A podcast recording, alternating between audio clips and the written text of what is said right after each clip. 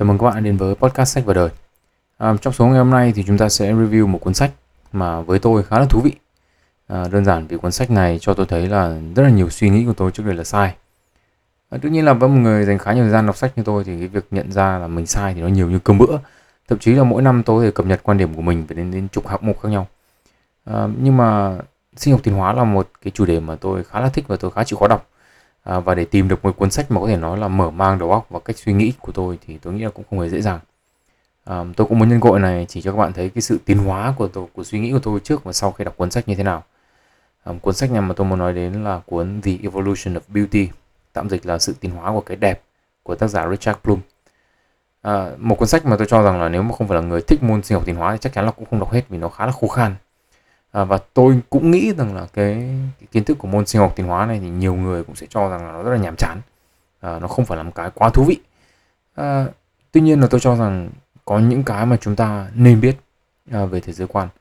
Và tôi sẽ làm cố gắng làm cho những cái phần kiến thức này sinh động và dễ hiểu nhất có thể. Ok vậy thì chúng ta sẽ bắt đầu thôi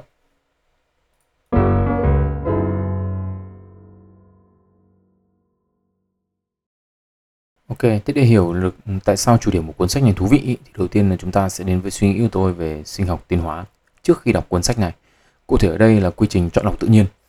À, cái đây là một cái quy trình được đề xuất của Charles Darwin. À, sau đó thì tôi sẽ trình bày những kiến thức cũng như những cái lập luận mà cuốn sách đưa ra. Thế chọn lọc tự nhiên ý, thì là quy trình thế nào? Chọn lọc tự, tự nhiên ý, là một quy trình mà một nhóm cá thể thích nghi hay là thay đổi để tồn tại và phát triển à, tôi cho rằng sẽ có nhiều người là hiểu nhầm chọn lọc tự nhiên. Và nguyên nhân của nó nằm ở việc uh, dịch thuật. Ở đây ấy, thì tôi muốn nói đến một câu mà chắc chắn là ai cũng đã từng nghe qua. Đấy là câu tiếng Anh là survival of the fittest. Và theo như một vài nguồn dịch bằng tiếng Việt ấy, thì đấy là sự sống sót của kẻ mạnh nhất. Tức là nói nôm na ra là mạnh thì sống mà yếu thì chết đại loại thế. À, nhưng mà dịch như thế là không chuẩn. Darwin trong học thuyết tiến hóa của mình ấy, thì ban đầu không sử dụng từ uh, không sử dụng cái câu survival of the fittest đâu mà là sử dụng câu survival of the fitter. À, bạn nào nhớ ngữ pháp tiếng Anh thì đây là so sánh hơn kém chứ không phải là so sánh nhất như fittest. Nhưng mà có điều ấy, cái từ fit ở đây ấy, thì không mang nghĩa mạnh mà mang nghĩa phù hợp. Nếu bạn nào không tin thì tranh thủ bấm dừng podcast tra từ điển luôn cho nóng. Và như thế thì là gì ạ? Tức là cái quan điểm ban đầu của Darwin là gì? Survival of the fitter có nghĩa là đây là sự tồn tại của kẻ nào phù hợp hơn. Và phù hợp hơn ở đây có nghĩa là phù hợp với môi trường. Và ở bản chỉnh sửa thứ năm của mình ấy, thì Darwin mới dùng cụm là survival of the fittest. Và hiểu đúng ấy, thì là sự tồn tại của kẻ phù hợp nhất với cả môi trường.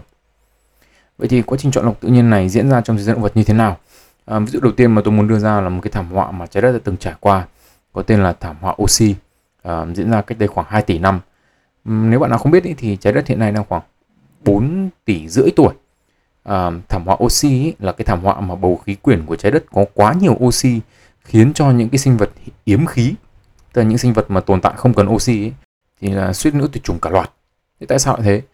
Thế ở thời điểm khoảng 2 tỷ năm về trước ấy, thì có tồn tại một loại vi khuẩn có tên là vi khuẩn lam, cyanobacteria, lấy năng lượng từ mặt trời thông qua quá trình quang hợp thì cái sản phẩm thừa của nó là oxy các bạn nên nhớ là tại thời điểm này thì trái đất chẳng có cái khỉ gì sống ngoài mấy cái con vi khuẩn này cả được chưa à, chính vì là không có mái che không có điều hòa không có ao chống nắng thì cái, cái con vi khuẩn lam này nó phát triển không ngừng nghỉ mà nó tha hồ chuyển hóa ánh sáng mặt trời thành năng lượng và sản sinh ra một lượng oxy rất là lớn.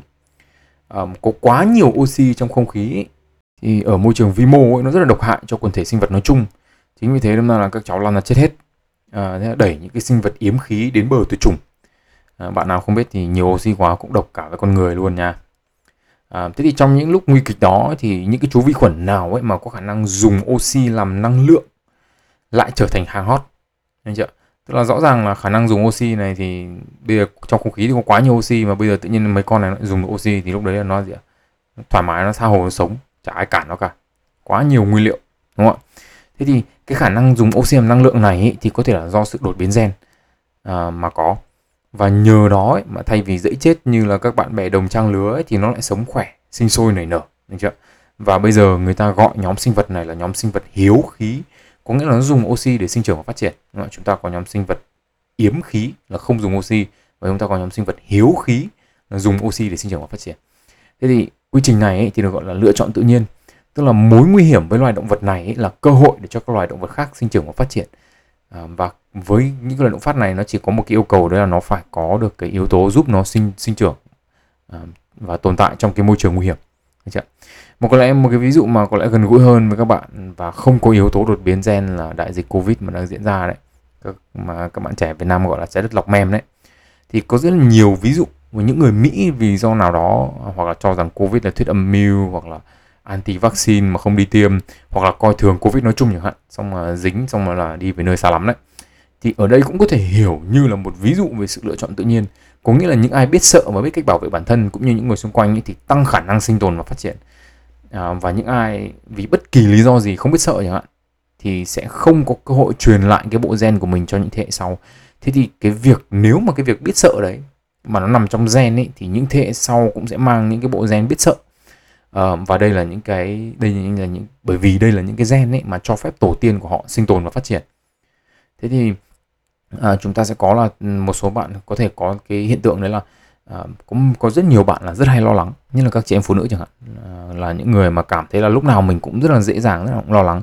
Thế thì về bản chất đây cũng là một cái một cái một cái yếu tố được chọn lọc tự nhiên và được truyền từ đời này qua đời khác.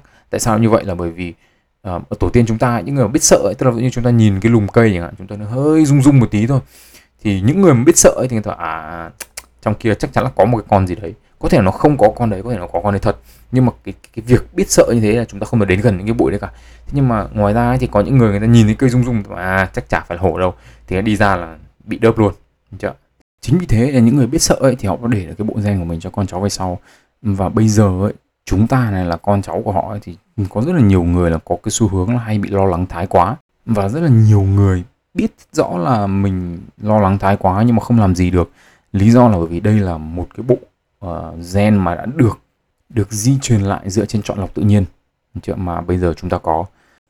Thế thì uh, chúng ta có thể nói là cái bộ môn sinh học tiến hóa hay là cả bộ môn như kiểu tâm lý học tiến hóa ấy, là những ngành nghiên cứu về những cái yếu tố có nguồn gốc từ sự lựa chọn tự nhiên này.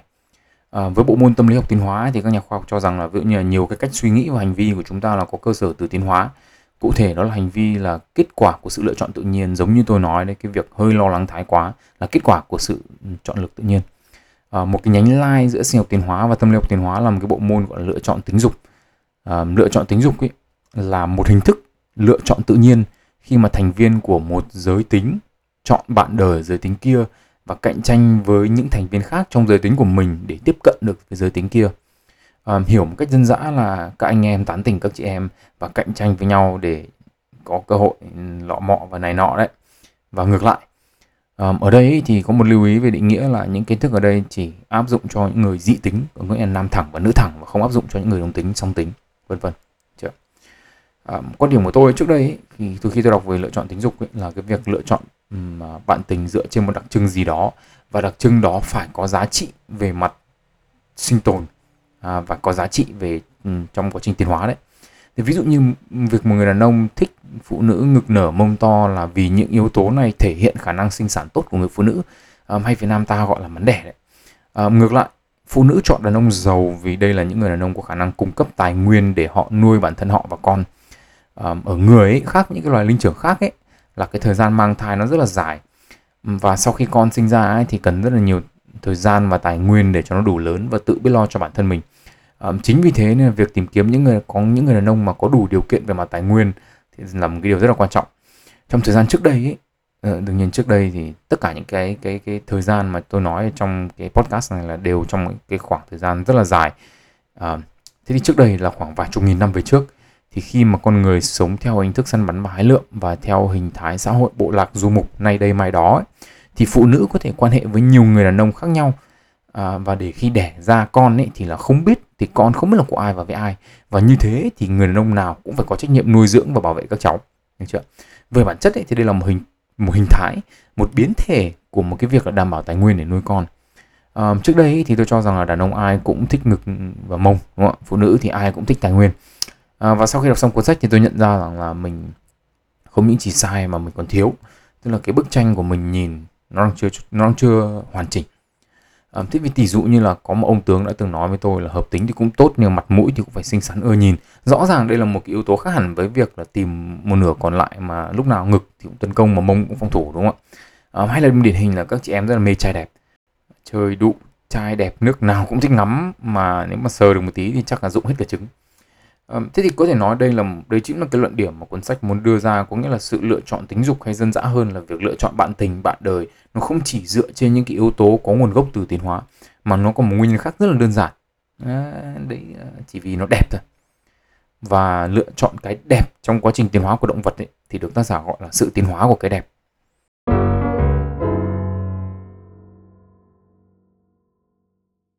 Trước khi đi vào những cái dẫn chứng của tác giả về sự tiến hóa của cái đẹp trong thế giới động vật ấy, thì tôi cũng phải chỉ ra rằng tác giả là một nhà nghiên cứu chim. Ờ, nhưng mà không phải là cái loại chim mà các bạn đang nghĩ đến đâu. Ờ, nên là tất cả những cái ví dụ của ông ấy thì đều về những cái loài chim khác nhau. Ờ, và đây cũng là lý do vì sao mà cuốn sách này tôi nghĩ là thực sự nó không quá hấp dẫn. Dẫn chứng đầu tiên cho sự tiến hóa của cái đẹp mà tác giả đưa ra ấy là chim chỉ sao lớn.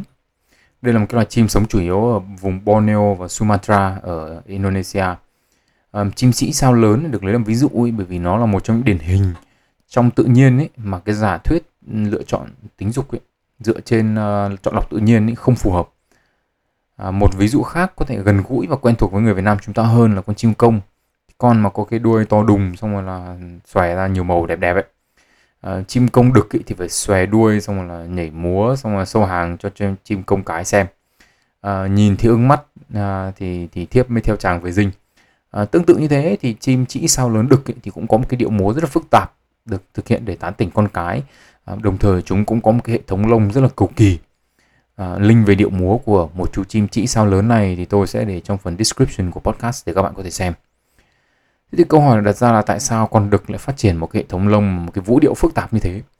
Câu trả lời được tác giả đưa ra ấy là và đồng thời là cũng thông qua một vài ví dụ khác nữa trong sách là sự tự chủ trong việc chọn bạn tình của con cái à, mặc dù về mặt tiến hóa ấy, thì con đực thì muốn phát tán gen của nó nhiều nhất có thể. Nhưng mà trên thực tế thì là có phát tán gen được hay không ấy, thì lại phụ thuộc hoàn toàn vào con cái. Chính vì cái sự tự chủ này ấy, mà con cái có khả năng thay đổi hoàn toàn um, giống loài dựa vào sở thích của nó. Tại sao gọi là dựa vào sở thích của nó? Um, lựa chọn con cái nó phải có cái cơ sở gì chứ đúng không? Làm sao mà cứ thay đổi linh tinh bừa bãi được? Không hẳn. Trong sách ấy thì tác giả đưa ra ba ví dụ là chim trĩ sao lớn này, chim manakin và chim tổ lều. Ba loài chim này thì có những hành vi hấp dẫn con cái khác nhau nhưng mà dựa trên cùng một cơ sở. Đấy là những hành vi này không có bất kỳ giá trị nào khác ngoài việc là chúng đẹp về mặt thẩm mỹ. À, ở chim trĩ sao lớn là bộ lông và điệu nhảy, ở chim manakin cũng là một điệu nhảy khá phức tạp. Tôi cũng sẽ để link ở trong ờ, description của podcast. Và ở chim tổ lều ấy thì là một chiếc tổ rất là cầu kỳ và nhiều màu sắc link để các bạn xem qua cũng ở trong um, description luôn. Um, trước khi đi tiếp ấy, thì tôi cũng khuyên các bạn là nên dừng podcast và xem cả ba clip. À, đặc biệt là clip nói về cách mà cái chim tổ lều xây dựng tổ. À, thực sự là đầu tiên là phải nói là nó rất là đáng xem chưa? À, và chúng ta chúng ta làm cái sinh vật sống ở trong trong cái thế giới này chúng ta là một phần của thế giới động vật nói chung đúng không ạ? Và chúng ta nên biết về những cái loài động vật khác. À, thế thì cả ba clip thì đều bằng tiếng anh nhưng mà các bạn không cần các bạn chỉ cần xem hình là đủ à, thế thì nói về điệu nhảy và bộ lông ấy thì lời lẽ thì chắc chắn là không thể bằng hình ảnh được rồi. Các bạn xem là tuyệt vời nhất rồi. Nhưng mà ở ví dụ của chim tổ lều ấy thì về cơ bản là con đực xây dựng những chiếc tổ rất là đẹp và được trang trí bằng đủ thứ à, và rất là nhiều màu sắc để hấp dẫn con cái. À, các nhà khoa học ấy thì làm một số thí nghiệm rất là thông minh để chỉ ra một số điều như sau. Một ấy là cái việc xây dựng tổ của chim tổ lều thay đổi theo thời gian có nghĩa là chim tổ lều cách đây 10 năm 20 năm không xây dựng tổ cầu kỳ bằng chim tổ lều bây giờ. À, tổ được chim tổ lều được xây dựng ấy thì bằng được sử dụng tất cả những cái vật liệu mà chúng có thể tìm thấy trong một khu vực địa lý nhất định. Và không phải cứ vật liệu quý hiếm thì mới hấp dẫn được con cái mà thậm chí còn ngược lại tổ được xây dựng bằng những vật liệu mang màu sắc phổ biến trong cái khu vực địa lý đó. Lại có vẻ hấp dẫn con cái hơn là tổ được xây dựng bằng những vật liệu có màu sắc kỳ lạ. À, tiếp theo nữa là những cái tổ này ấy, thì mang tính chất nghệ thuật chứ không mang tính thực dụng và mỗi một con đực ý, thì có một cái cách sắp xếp tổ riêng không ai giống ai. À, bá đạo hơn nữa là khi các nhà khoa học à, thay đổi vị trí của những cái vật liệu trang trí trong tổ ấy thì những con chim tổ lều đực sẽ sắp xếp lại đúng đặt chúng lại đúng như vị trí ban đầu. À, vậy thì làm sao để biết những hành vi này ngoài giá trị về mặt thẩm mỹ không có thêm giá trị gì khác? Thế thì yếu tố đầu tiên là về mặt thời gian à, trong cả ba trường hợp ấy, thì con cái không dành quá nhiều thời gian để tiếp xúc hay là, hay là trò chuyện hay là tâm sự hay là đi uống cà phê làm quen với con đực. Trái lại chúng chỉ dành một khoảng thời gian nhất định để chiêm ngưỡng những cái bộ lông này những điệu múa. Hoặc là kiên nhẫn hơn ấy, thì như chim tổ lều cái ấy, thì là sẽ ngồi xem chim tổ lều được um, xây dựng tổ. Sau đó là được quyết định được đưa luôn vào ngay. Nếu mà ok cái là quất luôn. Chưa? thứ hai nữa là những yếu tố hấp dẫn con cái này thì đều mang đến những sự bất lợi cho con đực. Đây là một cái điểm rất là quan trọng. Bởi vì nếu đúng như là lựa chọn tính dục dựa trên dựa trên các yếu tố về mặt sinh tồn ấy, thì tất cả những cái yếu tố hấp dẫn con cái phải thể hiện được điểm mạnh của con đực. Đúng không ạ? Chúng ta sẽ quay trở về ví dụ của của loài người cho các bạn dễ hiểu. Ví dụ như đàn ông thích phụ nữ ngực to mông to chẳng hạn. Vì hai yếu tố này thể hiện sự mắn đẻ. Đấy là cái suy nghĩ của tôi trước khi tôi đọc cuốn sách này đúng không ạ? Tương tự như thế thì những con chim ở ở con chim cái ở ba cái loài chim kia ấy thì sẽ thích bộ lông vũ điệu hay là những cái chiếc tổ được xây dựng. Bởi vì chúng thể hiện một điểm mạnh nào đó của con đực đúng không ạ? À, bởi vì nhưng mà trên thực tế thì không phải như thế. À, bộ lông của chim chỉ sao lớn đực thì không được dùng cho bất kỳ việc gì khác ngoài hấp dẫn con cái. Và đồng thời thì bộ lông nó rất là cồng kềnh và tốn kém về mặt sinh học để phát triển và duy trì. Dạ à, tương tự như thế điệu nhảy của chim manakin không dùng để việc gì khác ngoài nhảy cho con cái xem. Ở trong trường hợp của chim tổ lều ấy, thì cũng y hệt như vậy. Cái tổ nhá thì được xây dựng rất là tốn thời gian và công sức. Xong con cái mà thấy hợp mắt nhá thì bay rô cho abc xyz một cái xong là bay đi. Cả cái quá trình mây mưa của loài chim tổ lều chắc chưa đến được một phút. Và sau đấy là cái tổ đấy là bỏ coi như không dùng để làm gì nữa. Chứ nếu mà bây giờ tán con khác thì lại phải xây cái tổ khác thì ở đây chúng ta có thể tóm tắt lại là gì ạ? Đây là những cái ví dụ trong thế giới động vật mà đưa ra chúng ta có thể nói là cái con đực ấy, nó có rất là nhiều những cái đặc trưng mà thuần túy chỉ là để đẹp về mặt thẩm mỹ và để hấp dẫn con cái mà thôi chứ không hề mang một cái giá trị sinh tồn hay là mang bất kỳ một cái giá trị gì khác. Thế thì với những cái yếu tố đó ấy, thì những cái hành vi và thậm chí cả những cái đặc điểm về mặt sinh học của con đực ấy, thì giống như tôi vừa mới nói là thuần túy chỉ để cho đẹp mục đích hấp dẫn con cái. Và hai cái yếu tố là sự tự chủ của con gái trong việc chọn bạn tình. Và yếu tố thứ hai nữa là mong muốn hấp dẫn con cái con đực thì biến cái sự lựa chọn tính dục này trở thành một cái cuộc đua. Thì để hiểu về cái yếu tố cuộc đua này ấy, thì chúng ta sẽ đến một cái ví dụ mà tác giả sử dụng mà tôi thấy khá là thú vị. Um, tác giả so sánh cái sự tiến hóa của cái đẹp cái cuộc đua này với cái bong bóng bất động sản. Cái bong bóng bất động sản là thế nào? Um, chúng ta hãy lấy ví dụ. Ở một thành phố A nào đó đi chẳng hạn có một ông bán đất ở trung tâm thành phố vì một lý do nào đó à, chúng ta lại đưa ví dụ là kiếm thêm tiền cưới vợ hai đi. Thì thay vì bán một triệu một mét vuông giống như tất cả những người xung quanh thì ông ta tăng giá bán lên một triệu rưỡi một mét vuông. Thế thì khi mà người mua ấy hỏi tại sao lại bán đắt thế thì ông ta bảo là gì ạ? Thành phố đang trên đà phát triển dân số chỉ có tăng không có giảm tăng giá là đúng. Thế người mua em sợ nghe thấy hợp lý mà cái mảnh đất thì đúng nhu cầu. Thế người ta mua thế thì mấy cái thằng bán đất bên cạnh ấy thì cũng thấy thế, thì cũng đua nhau tăng giá. Thế thì xong là thay vì nghe lời các nhà khoa học là tốc độ nóng lên của địa cầu thì mấy chục năm nữa thành phố đấy là nằm dưới đáy biển rồi đấy. Thì các nhà đầu tư lại nghe lời các cái chuyên gia bốc phét trên TV tức là mỗi ông thì đưa ra một lý do tại sao giá đất ở thành phố A lại tăng. Là dòng tiền ngoại hối đổ về nhiều này, xong rồi đây đây là là đất thiêng này à, ngày xưa có một vị thần gì đấy đi qua buồn ngủ quá ngủ một giấc ở đấy. Chưa? thế là thành đất thiêng thế thì cứ thế người này nghe người kia uh, truyền tai nhau và đầu tư mua đất làm giá đất tăng. Mà càng nhiều người đầu tư thì thông tin càng lây truyền nhanh và cái giá đất càng lên nhanh. Thế thì tất cả ấy chỉ đều bắt đầu bằng một ông chán đời muốn lấy vợ hai. Thế tương tự như thế lúc đầu bộ một bộ lông của chú chim chỉ sao lớn nào đó là chỉ đẹp hơn những chú chim khác một chút thôi. Những điệu nhảy còn khá thô sơ chẳng hạn. Nhưng mà ừ, chị em chim chỉ nào cũng thích đấy thế là mỗi chị em cho làm một nháy. Thế thì chính cái gen mà cho những cái bộ lông đẹp hơn một chút đó thì được truyền lại cho đời sau. Và qua hàng trăm năm hàng nghìn thế hệ thì những cái bộ lông này trở nên cầu kỳ hơn và những cái điệu nhảy trở nên phức tạp hơn. À, những cái chú chim cái thì sẽ khó tính hơn trong việc lựa chọn. Nếu mà lông không đủ đẹp hay là nhảy không đủ hay thì sẽ không chọn. Và loại dần ra những cái chú chim không có lông đẹp và không biết khiêu vũ ra khỏi cái vốn gen à, tương tự như thế thì điệu nhảy của chim manakin và việc xây dựng tổ của chim tổ lều là nó sẽ trở nên phức tạp hơn nó sẽ trở nên cầu kỳ hơn. Càng ngày những điệu nhảy cũng như là cấu trúc và thẩm mỹ của những chiếc tổ thì ngày càng phức tạp và càng ngày càng phải đẹp để phục vụ những cái quý cô là càng ngày càng khó tính. Thế thì cái sự cạnh tranh của những con đực với nhau ấy uh, không mang tính chất sống còn tức là không phải là thằng nào mạnh hơn thì thằng ấy sống đâu mà nó thuần túy chỉ là mang tính chất đẹp là một cuộc đua về nghệ thuật để hấp dẫn con cái là gì ạ? Nó vẫn về cơ bản nó vẫn là ai mà biết thay đổi cùng với thời thế thì thì sẽ là người thành công thì sẽ là người tồn tại. Và ở đây ấy, thì với tôi ấy, bức tranh về cái sự lựa chọn tính dục nó mở rộng hơn ra và tôi thấy nó hợp lý hơn rất là nhiều trước đây. Tức là lựa chọn tính dục nó không chỉ đơn thuần là sự lựa chọn dựa trên các yếu tố có giá trị về mặt sinh tồn mà nó còn dựa trên những yếu tố thuần túy chỉ mang giá trị về mặt thẩm mỹ thôi à, đây cũng là một cái luận điểm mà tác giả dành khá nhiều thời gian để nói về nó. Đơn giản là có vẻ như cũng rất là nhiều nhà khoa học um, cũng nhìn nghĩ như tôi thôi tức là cái sự, sự lựa chọn cần thiết là phải có giá trị về mặt sinh tồn.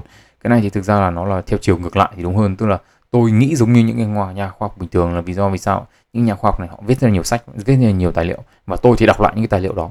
Nên mà tôi cũng suy nghĩ giống như họ. À, nhưng mà ở đây ấy, thì cái cuốn sách này nó mở rộng ra cho mình một cái bức tranh nó lớn hơn nó rộng hơn và nó đa chiều hơn. Thế thì trước khi đi vào điểm chính tiếp theo trong cuốn sách này thì chúng ta sẽ bàn luận thêm một chút về cái sự lựa chọn tính dục thuần túy dựa trên cái đẹp này. Um, tác giả cũng dành ra một chương để bàn luận về vấn đề này. Um, nhưng mà cá nhân thì tôi thấy nó hơi học thuật nên là chúng ta sẽ nói về nó một cách bình dân hơn một chút. Um, thế thì lựa chọn tính dục của người ấy, thì nó phức tạp hơn rất là nhiều so với những cái loài động vật được nhắc đến ở trên. Đơn giản ấy là thay vì chỉ là lựa chọn một chiều tức là con cái lựa chọn con đực và 100% quyền lựa chọn nằm con cái thì ở người ấy, thì con đực cũng có quyền lựa chọn. Và khi con đực có quyền lựa chọn ấy, thì sẽ sinh ra cạnh tranh ở giữa những con cái. Ở đây thì có một vài điều mà chúng ta nên bàn đến. Đầu tiên ấy là lựa chọn dính dục dựa trên cái đẹp ấy, thì thì dưới góc nhìn của tôi ấy, thì giải thích được hai hiện tượng mà tôi quan sát thấy. Một là việc các chị em ở mọi lứa tuổi đều mê dài đẹp. À, thế nào là dài đẹp thì tôi cũng chưa phỏng vấn các chị em bao giờ. À, nhưng mà có vẻ như là đẹp thế nào thì thay đổi theo nhóm tuổi. Thứ hai ấy, là một điều nữa mà điểm tôi đã nhắc đến rồi tức là cánh đàn ông ấy khi tìm cho mình một nửa thì luôn luôn có câu là hợp thì hợp nhưng mà nhan sắc thì phải ở dạng ờ, ưa nhìn không được xấu quá. Thế nhưng mà tôi cũng chưa nghe ông nào định nghĩa là như nào là xấu quá cả. Thế thì một điểm mà tác giả trong cuốn sách đưa ra ấy, về yếu tố đẹp xấu ấy là văn hóa. Ví dụ ở mỹ ấy, thì fat camp tức là tạm dịch là trại giảm cân ấy là nơi mà rất là nhiều các chị em thừa cân đến để giảm cân với cái mục đích là làm đẹp. Cá nhân tôi thấy ngay ở Việt Nam ấy thì cái việc giảm cân với rất là nhiều bạn nữ nhưng mà cái sự ám ảnh vậy tức là ai cũng muốn giảm rất nhiều người là muốn giảm cân mà nó trở thành ám ảnh luôn à, thế nhưng mà ngược lại ở châu Phi ấy, thì phụ nữ béo mới được coi là phụ nữ đẹp. Và ở nhiều nơi ấy, thì có cả phát cam. Thì ở đây tạm dịch là chạy tăng cân. Có nghĩa là những người phụ nữ quá gầy ấy, thì đến đây để tăng cân làm đẹp. Và đàn ông ở đây thậm chí nhá là còn rất thích những người phụ nữ có cái vết dạn da là do tăng cân nhanh quá.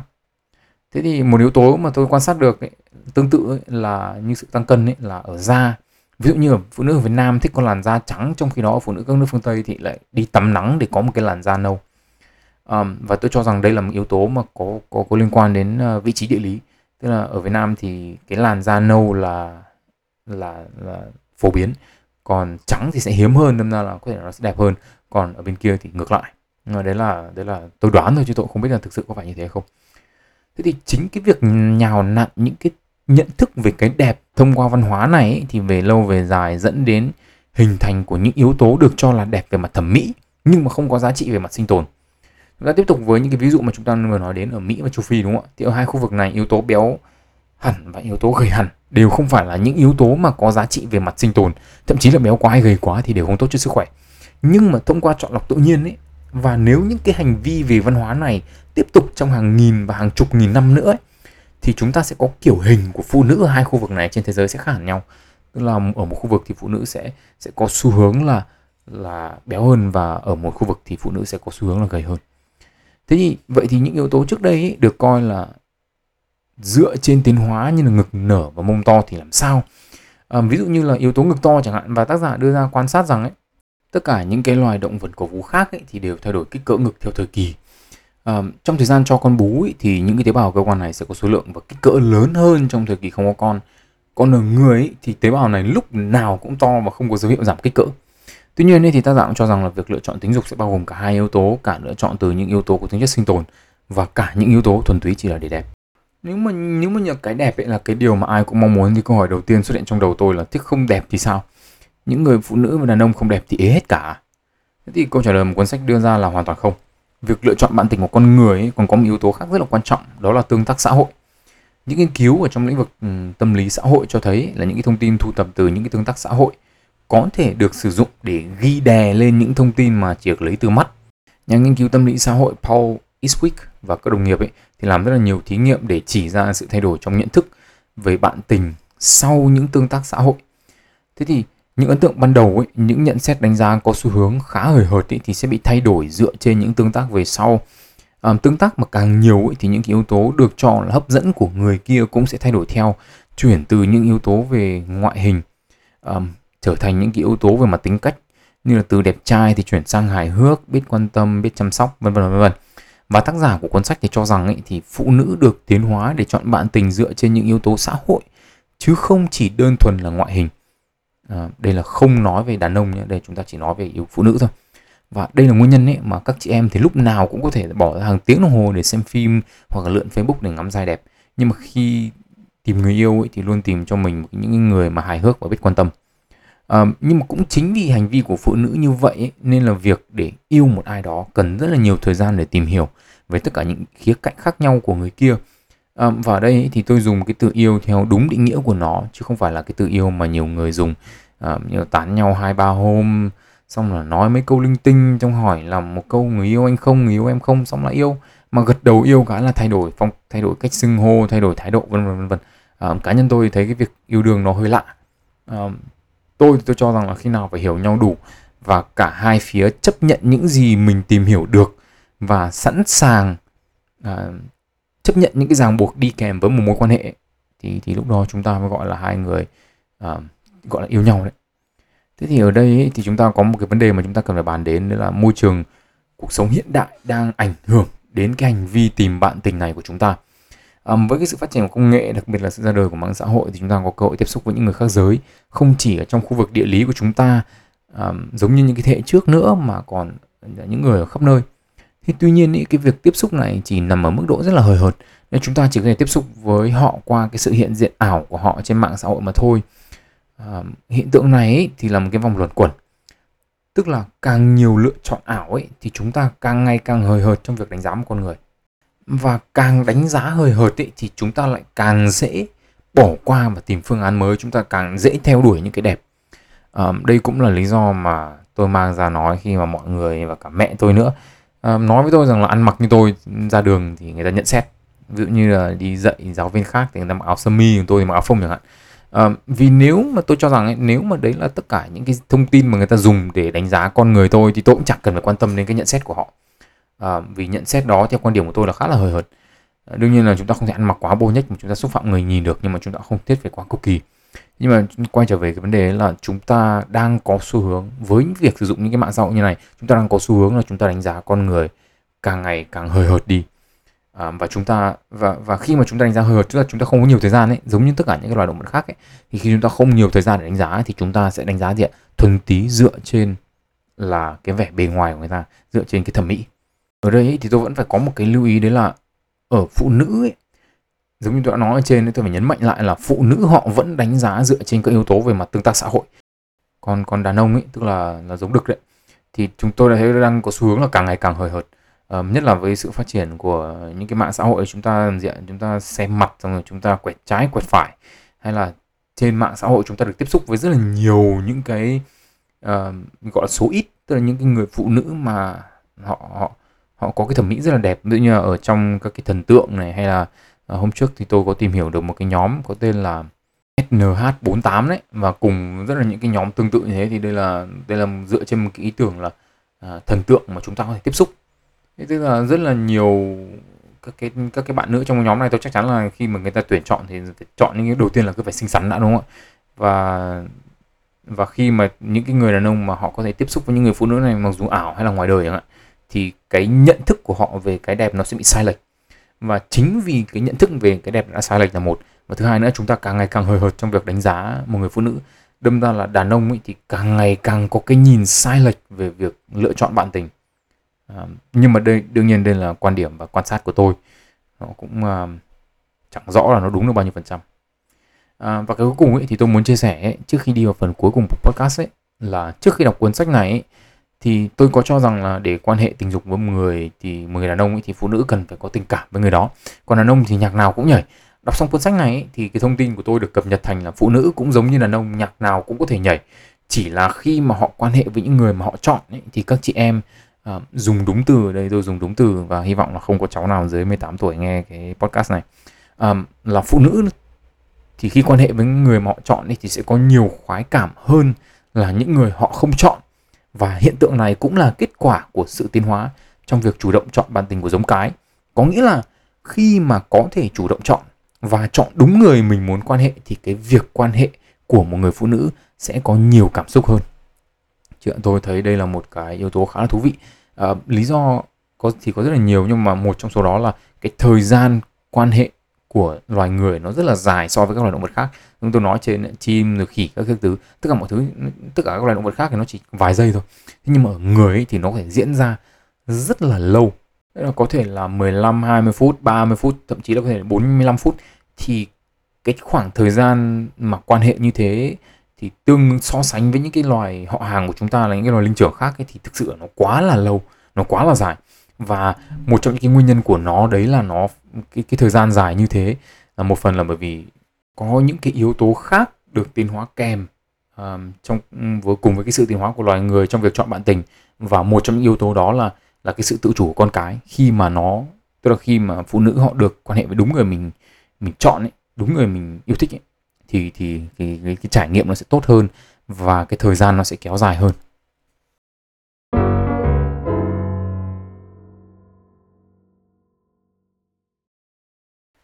Ở cái phần cuối cùng này thì đầu tiên tôi phải nói là bạn nào mà nghe được hết ờ, ba mươi mấy phút 21 phút à, uh, suốt từ nãy đến giờ thì cũng tôi cũng khá là phục các bạn đấy đây chắc chắn không phải là một cái chủ đề mà nhiều người thích hay là quan tâm.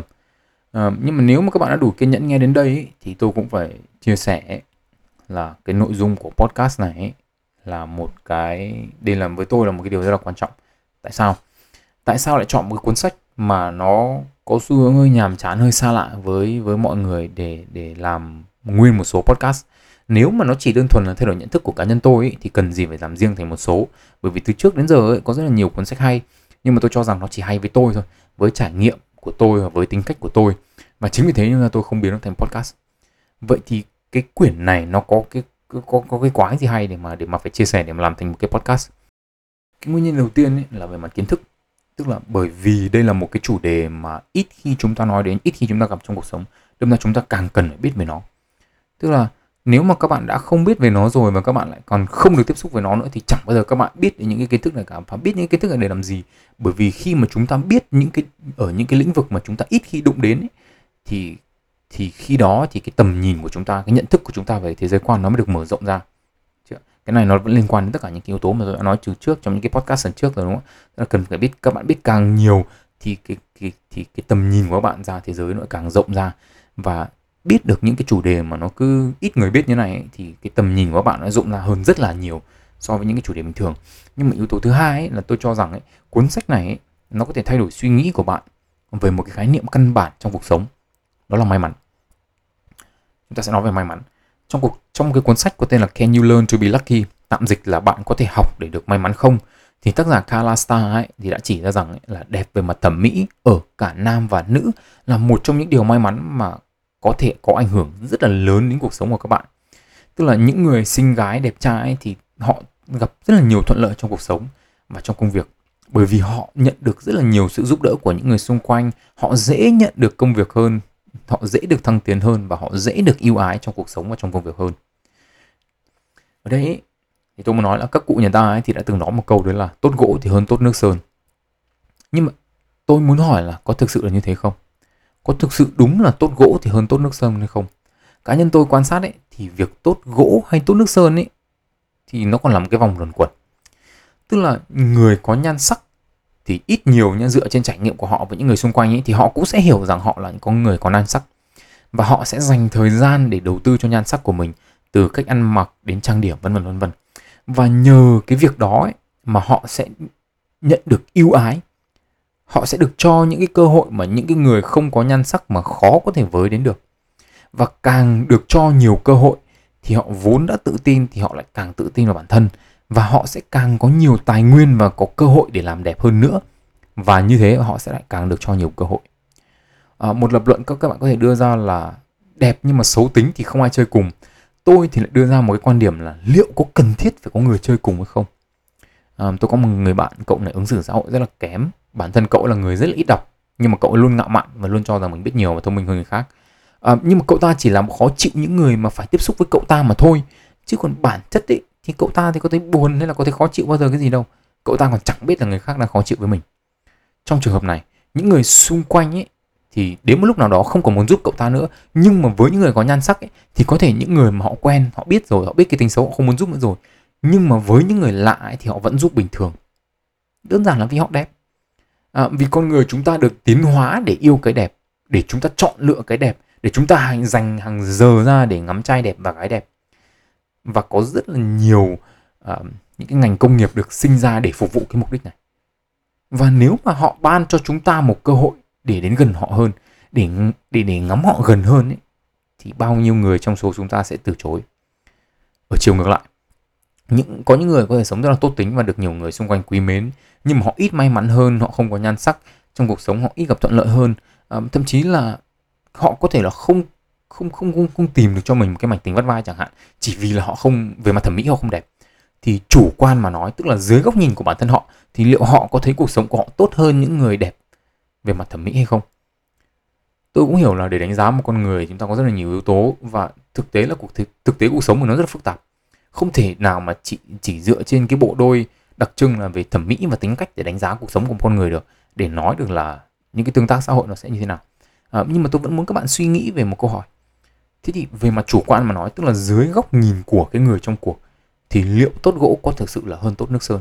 Hay đó chỉ là suy nghĩ của những người đứng ngoài? Thậm chí là chúng ta có thể tiến thêm một bước nữa trong suy nghĩ có nghĩa là liệu có phải cái câu tốt gỗ hơn tốt nước sơn ấy, thì đến từ những người chỉ tốt gỗ mà không tốt nước sơn hay không? À, chính bản thân tôi ấy, thì cũng đã từng nhận xét đánh giá những cái người suốt ngày chỉ làm đẹp mà chẳng có chữ nghĩa gì cả.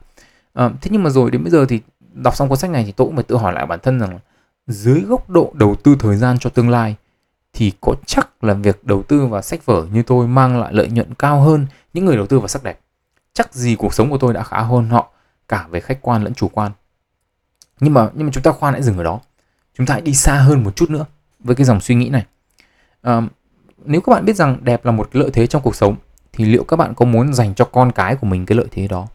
Nói một cách đơn giản là liệu các bạn có tìm cho mình một người vợ, một người chồng có vẻ ngoài ưa nhìn, đẹp về mặt thẩm mỹ, với hy vọng là con của mình sẽ đẹp hơn, sẽ gặp nhiều may mắn hơn mình trong cuộc sống? Ít nhất là theo quan sát của tôi thì ví dụ như là tôi biết có những người bạn tôi là chọn chồng là phải cao giáo bởi vì muốn con mình cao. Được chưa? nếu mà bạn đã từng có một cái suy nghĩ như thế thì chúng ta cũng nên đặt câu hỏi, liệu chúng ta muốn con cái có cái điều đó? Ở góc độ xã hội thì chúng ta có câu là gì không ai giàu ba họ, không ai khó ba đời nhưng mà nếu yếu tố được truyền lại không phải là tài sản về mặt vật chất mà là tài sản về mặt sinh học thì sao? Những người đẹp lấy những người đẹp để con cái họ đẹp hơn. Và cứ như thế thì cái sự may mắn được di truyền từ đời này sang đời khác. Và đây ấy, thì cũng là lý do vì sao tôi chọn cuốn sách này. Những cuốn sách mang tính chất học thuật và trừu tượng như này ấy, nó không đơn thuần nó chỉ mang lại kiến thức mà nó còn giúp chúng ta có những cái nhìn mới hơn về những hiện tượng đã quen thuộc. Những cuốn sách nó không hề dễ đọc nhưng quan trọng ai cũng có thể nói được những câu như là thay suy nghĩ thay thái độ đổi cuộc đời nhưng mà tôi thực sự tôi tò mò không biết là bao nhiêu người nói được câu đó chịu đọc chịu hiểu và chịu suy nghĩ về những cuốn sách như thế này à, để thực sự có thể thay đổi suy nghĩ của mình. À, ngay cả bản thân tôi cũng thuộc dạng là khá là chịu khó đọc mà tôi hiếm khi tìm được một quyển sách mà làm tôi tâm đắc như thế. À, và nếu sau 38 phút đồng hồ vừa qua các bạn cảm thấy mình học được một cái điều gì đó mới mẻ, có một cái nhìn khác đi so với trước khi nghe podcast này, hoặc là chỉ đơn giản các bạn dành một chút thời gian, các bạn dành một vài phút đồng hồ để suy nhẫm ngẫm về những câu hỏi mà tôi đặt ra, thì chào mừng các bạn đến với podcast sách và đời. Tên tôi là Nguyễn Tiến Đạo. Hẹn gặp lại các bạn ở những số lần sau và chúc các bạn một ngày tốt lành.